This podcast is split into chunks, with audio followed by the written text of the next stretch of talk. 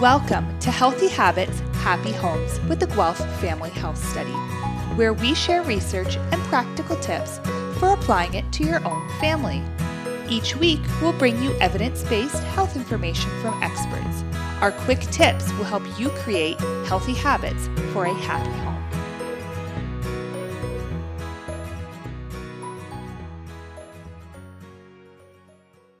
Hello, and welcome back to the Healthy Habits, Happy Homes podcast. I'm Lisa. And I'm Tory, and this week we have on professors from the Guelph Family Health Study, Gen Newton and Andrea Buchholz, both members of the dairy research team, here to tell us a little bit more about what they do with the Guelph Family Health Study. Uh, Andrea, can you tell us a little bit about what you do? Well, my background is uh, body composition, which means that I measure body fat and muscle mass. And a few years ago, some colleagues and I led some research in which we found that truncal fat, which is the fat in the top half of the body, is inversely associated with dairy and calcium intake in young adults. So, in other words, the more dairy or calcium you take in, the lower the amount of fat over your trunk area. And that really led to my uh, interest in dairy. And Gen. So, I conduct research in the area of teaching, learning, and knowledge mobilization. And I've been doing research for the last five years to determine how to most effectively mobilize knowledge related to dairy products as foods for health. Um, and I want to do this in a way that will ultimately increase consumption of dairy products and acceptable dairy alternatives. All right, Andrea, can you tell us a little bit about what dairy is? Dairy is um, uh, milk products made from mammals, including cows, goats, and sheep, although, of course, in Canada, that made from uh, cow is m- much more common. And that includes fluid milk and products made from fluid milk. Uh, so if you think of cheese, yogurt, and kefir, which is a fermented milk drink, sort of like, sort of like a more liquid form of yogurt. And when we talk about the definition of dairy, we should also consider the definition of dairy alternatives. Um, according to Health Canada, the only alternative that's nutritionally comparable to fluid milk is actually soy milk. Although this field is really changing rapidly, which puts the onus onto the consumer to carefully evaluate the nutrition facts tables of different products. Well, that's really great information, so thank you for sharing that with us. So, when we think about getting enough calcium to stay healthy or getting enough dairy to stay healthy, are adults and children consuming enough right now? In short, no. Um, both children and adults in Canada underconsume both calcium and dairy products. So, more specifically, if we think about kids, about just over a third of young children don't consume uh, sufficient milk and alternatives. So, if we think of the years between 1977 and 2001, the proportion of children 2 to 18 years in the US consuming milk went down. It went down from 94% to 84%. And the number of servings consumed went from 3.5 to 2.8 servings a day. And the portion size uh, of each serving decreased from about 460 milliliters to 410 milliliters. So these stats show us that the majority of North American children aren't consuming the amount of dairy that's been recommended as the target intake for the last several decades. So I understand that we just uh, put out a new Canada's food guide we no longer have any serving recommendations on this. How does this change how we consume dairy? So you're right that the new version of Canada's food guide doesn't include servings for any food group, and in fact, it actually doesn't uh, include food groups at all.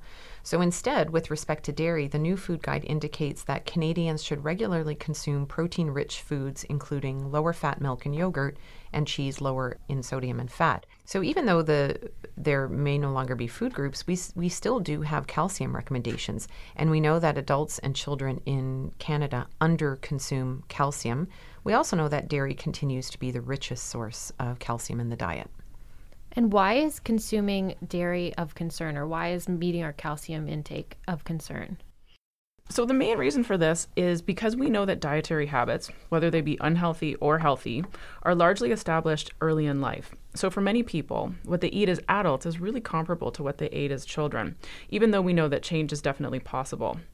So, we have evidence that suggests that interventions that instill healthy lifestyle habits and prevent chronic diseases are actually most effective when initiated in preschool. So, this is in children that are even less than five years of age. Um, and this is even more effective than when initiated in school age children. So, for example, we've seen that consumption of fruits among school age children was predicted by exposure to fruit and consumption of fruit during the preschool years. It's also of concern because we know that it's really easy to displace healthy foods with unhealthy foods, especially in children. And this changes the dietary patterns that are instilled that I just discussed. So, it's been widely observed that intakes of carbonated beverages, juice drinks, and sugar sweetened beverages were inversely associated with milk intake, meaning the more sugary drinks are consumed, the less milk is consumed. This suggests that milk is being displaced by less healthy beverages among preschoolers. And we know that high consumption of sugar beverages had adverse consequences. One statistic is that 15.4% of the almost 2,000 children in a study uh, that was conducted in Quebec of child development who were regular consumers of sugar sweetened beverages between the ages of two and a half and four and a half years were overweight at four and a half years. And this is compared to only 6.9% of non consumers of sugar sweetened beverages. Furthermore, U.S. data suggests that for each 30 milliliter reduction in milk consumption by children aged 5 to 18 years, there's an approximately 126 milliliter increase in sugar sweetened beverage consumption. So we know that consumption of sugar sweetened beverages has these detrimental health effects, and it seems like it displaces a healthier alternative, which is milk. So thank you for that. So now it seems from what you're telling me that um, sugar sweetened beverages when replacing milk is definitely not a good option. As a dietitian oftentimes i have patients in my office that say well we are the only adult mammals that drink milk. And so uh, to them what or to, to people who question maybe the benefits of dairy can you explain a little bit more about why we need dairy so that's a great question. We know that dairy products provide many essential nutrients. So these are nutrients that our bodies can't make and that we have to get from our diets.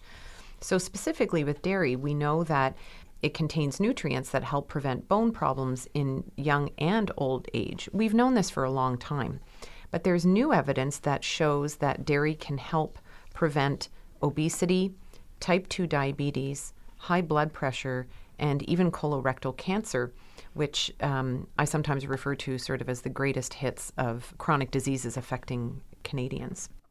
So, why do we think dairy is good for our health? They're rich in these essential nutrients, including healthy fats, calcium, phosphorus, magnesium, potassium, vitamin A, vitamin D. And I suspect some listeners are going to be thinking, well, you can get calcium in other dietary sources, and you can. Um, things like fish, so sardines and canned salmons, meat alternatives like almonds and beans, and some green vegetables like bok choy and fortified foods uh, like tofu or plant based beverages like soy milk, what Gen mentioned earlier. But the reality is that over 80% of Canadians' adult dietary calcium comes from dairy products. And a US review suggests that 70% of US children and adolescents' total intake comes from milk, or calcium intake rather, comes from milk and cheese. So, yes, you can get calcium from other sources, but in reality, uh, milk products continue to be the richest um, source of calcium. Mm-hmm. We've definitely known that, right? That uh, dairy can provide us with a lot of different nutrients. So it's important to continue to include that in your diet if you can. But based on the research, like what are some of the myths that people think about dairy, and then how can we sort of disprove this or show that it is still valuable and worth consuming? So one of the commonly held myths is that um, dairy increases the production of phlegm or mucus. And there's really very little evidence to support any relationship between dairy consumption and either symptoms of increased mucus production or worse, asthma control. In terms of allergies, it's definitely possible to be allergic to milk, which is different from being lactose intolerant. But this is not unique to milk and definitely holds true for any protein containing foods. It's also uh, widely thought that milk contains contaminants, but we need to acknowledge that we have really strict rules in Canada regarding what can be found in foods, including milk, and testing occurs on a very regular basis. Now, I know that um, antibiotic use and hormones in dairy can be a contentious issue. What does the research tell us about this? Well, ultimately, we know that uh, the same as I mentioned for contaminants, which are, are very strictly regulated in Canada, um, the use of hormones and antibiotics is very strictly regulated in Canada as well. Antibiotics can be used to treat sick cows according to basic animal welfare principles, but then the animal has to be removed from production during treatment as well as for several days afterwards. In Canada, we also pool the milk and it's tested for antibiotics, and fines occur for failed tests. So, Health Canada doesn't permit the use of hormones uh, to increase the, gro- the growth or production of milk, and we know that the use of antibiotics is very tightly regulated. Now, will this be changing if the US sort of enters the Canadian market? That's a really great question. Um, so, my understanding is that, in contrast to Canada, in the US, farmers are allowed to give their cows hormones. And one of the most common one, uh, and it's the, the hormone that you see discussed the most in the media, is called recombinant bovine growth hormone. And this is done to increase milk production. So, because of this, if you consume milk from US cows, there could be exposure to these hormones. In order to mitigate this risk, you can look on the label to ensure that your milk is produced in Canada. And this can be demonstrated by the little blue and white Dairy Farmers of Canada logo on it. Now, it's not a guarantee if you don't see this that you could be consuming milk that is um, contaminated with recombinant bovine growth hormone, but you may assume that it is likely coming from the US. That's a great tip. Thanks, Gen. So, based on the research that you've done, um, why do kids and adults consume insufficient dairy? Yeah, that's a really loaded question. Um, I'm going to just touch on those very quickly. I could go on for a long time about this, but really there are many reasons. So we've got, uh, first of all, of course, the issue of taste. Some people just simply don't like the taste of dairy products. Uh, we have a pretty strong influence from people such as parents and peers and other role models. And this is obviously um, much more uh, of an issue for, for young children being influenced by their parents, um, but peers can be an influence at any point in time. Convenience is another factor that we've seen come out in the research So sometimes it's just not convenient to bring, say, a liquid dairy product with you. And then we also have uh, this issue of what we call food pairing. So everybody that eats breakfast cereal knows that breakfast cereal goes well with milk. Um, we also know, kind of based on this cereal and milk relationship that people who skip breakfast are less likely to consume milk. And one area that uh, we've seen quite a significant decline in terms of consumption over the last few years is the consumption of breakfast cereals. So there are also economic influences, dairy products can be expensive. This is a this is a reality, and there are also cultural influences. So milk is just simply not commonly used by um, or consumed by people of certain ethnicities. I can also add uh, some of my research that I've done with some colleagues has shown that young adults in Canada are confused about dairy. They really don't know which end is up.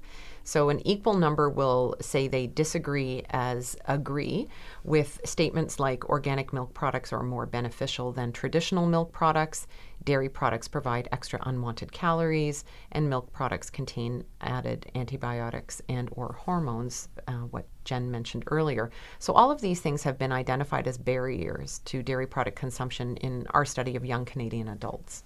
Yeah, and it speaks to the issue of, um, I mean, perhaps you could identify some of these things as being myths. And so we, we know that there are some myths or misconceptions surrounding um, the relationship between dairy and, and health, and even just dairy and, and its nutritional composition. So many of the listeners of the Healthy Habits, Happy Homes podcast are uh, parents of young children.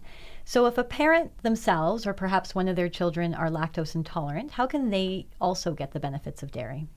Plant based alternatives to dairy are an option, certainly. However, not all our alternatives are equally nutritious, especially relative to cow's milk. So, to ensure that you're getting the most nutrition bang for your buck, so to speak, it pays to read food labels closely. So, for an example, soy based beverages are uh, actually really good sources of protein, whereas other plant based beverages like rice milk aren't. Similarly, not all plant based beverages in Canada have added vitamins and minerals or not in the same amounts, so it really pays to label read. And what if your child just doesn't like dairy? A really great way to encourage your child to consume dairy, or any food for that matter, is just to be a role model and consume that product yourself. Children also need repeated exposure to a wide variety of dairy products. So just because they don't like fluid milk doesn't mean they won't like cheese or yogurt. Parents can also involve children in meal planning and shopping too, and make sure that dairy is readily available and easy to find and also visible in the home. So I know when I go shopping for dairy, there's not a cheese. I haven't met a cheese I, I didn't love. But what what could we look? What should we look for when we are shopping for dairy? I would say that the main consideration uh, when it comes to dairy products is is sugar, and that's because this can be really high in some products like sweetened yogurts. It's important to realize though that there's also naturally occurring sugar in milk, and this is different from added sugar. So when you look at white milk, it will show sugar in its nutrition facts table, but uh, this is n- the naturally occurring sugar that occurs in the in the milk product, uh, and this is in contrast to if you were to look at a chocolate milk beverage, where you would see a combination of both the added sugar as well as the naturally occurring sugar. So just keep an eye on that because it can get quite high in some of those products. And what's the deal with low fat versus high fat dairy? Yeah, this is quite a contentious issue. So, particularly for very young children who need to consume higher amounts of fat in their diet, high fat foods like cheese consumed in moderation can be a really great part of a healthy diet. But as children get older, it's recommended by medical authorities to reduce consumption of high fat dairy, such as whole milk, and replace this with lower fat dairy. Now, I'm going to put in a, a, real note of caution here um, because there's accumulating research evidence that suggests that high fat dairy is actually really good for health and it doesn't uh, have negative health attributes associated with it the way that we once thought it did, probably because of the specific fatty acids that are present. And so this has led to some questioning these low fat dietary dairy recommendations. This is going to be an area that I think we see quite a bit of um, movement in in terms of research over the next year. So it's just something to pay attention to. I'll be keeping an eye out for that the next time I go to the grocery store. Mm-hmm. Um, so, on Healthy Habits, Happy Homes, we have a tradition of sharing with our listeners some take home tips. So, Andrea, did you want to share a few take home tips about dairy? Sure. So, making sure that your children consume uh, dairy or appropriate plant based alternatives is important for their short term and long term health. In the short term, we know that particularly dairy products are um, really beneficial for growth and development. And then long term health, um, you know, we know that there is um, an association between um, higher dairy consumption and lower risk of some of the chronic diseases I mentioned earlier. You can use alternatives to replace dairy, but because they're not all nutritionally equal, it's important to read uh, labels and know what you're buying encouraging everyone in the household to consume dairy is a, a good strategy. Remember that your little ones look up to, to you as parents. And then find out what types of dairy your children like and involve the uh, children in meal planning and shopping. Thank you so much for those great tips. And thank you so much for joining us. I think our listeners have a lot of really great information from today's podcast. So we'll see you all next week on Healthy Habits, Happy Homes. Thanks for listening to this week's episode of Healthy Habits, Happy Homes. We can't wait to have you tuning with us next week, but in the meantime, if you'd like to connect, you can visit our website, www.guelphfamilyhealthstudy.com, or visit us on Facebook at Guelph Family Health Study. Thanks and have a great week.